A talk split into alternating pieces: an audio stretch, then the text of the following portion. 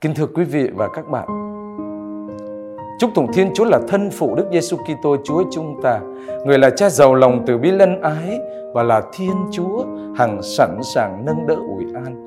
Người luôn nâng đỡ ủi an chúng ta trong mọi cơn gian nan thử thách. Nhờ đó, chúng ta biết an ủi, nâng đỡ những ai đang gặp gian nan thử thách.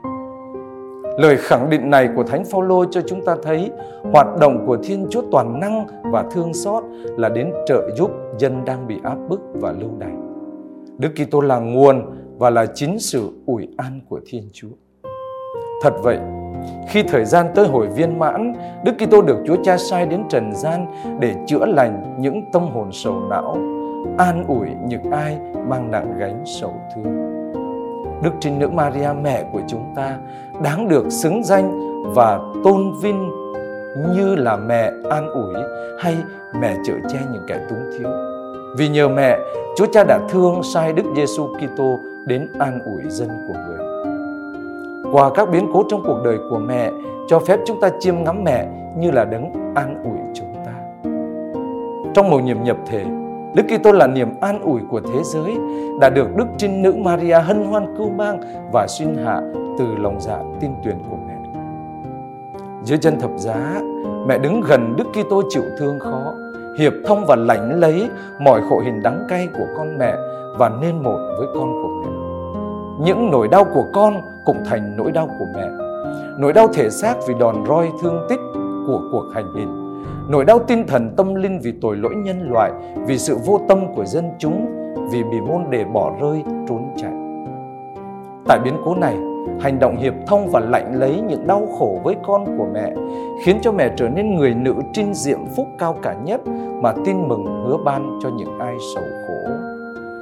Trong biến cố phục sinh của Chúa Giêsu, Thiên Chúa an ủi mẹ bằng sự phục sinh của Đức Giêsu và Thiên Chúa phục sinh con của người. Chúa Giêsu phục sinh đấng chiến thắng trên mọi quyền lực khiến người ta lo âu sợ hãi thì đến lượt mẹ cũng có thể an ủi con cái mẹ trong mọi khổ đau của họ. Sau khi Đức Kitô lên trời, mẹ an ủi các môn đệ đang họp nhau cầu nguyện và đang sợ hãi hoang mang để mong chờ Thánh Thần Cha hứa ban đến giải thoát các môn đệ khỏi gông cùng của sự sợ hãi lo âu. Mẹ hiệp với các tông đồ cầu nguyện không ngừng và mong đợi trong tin tưởng thần khí an ủi và bình an sẽ đến.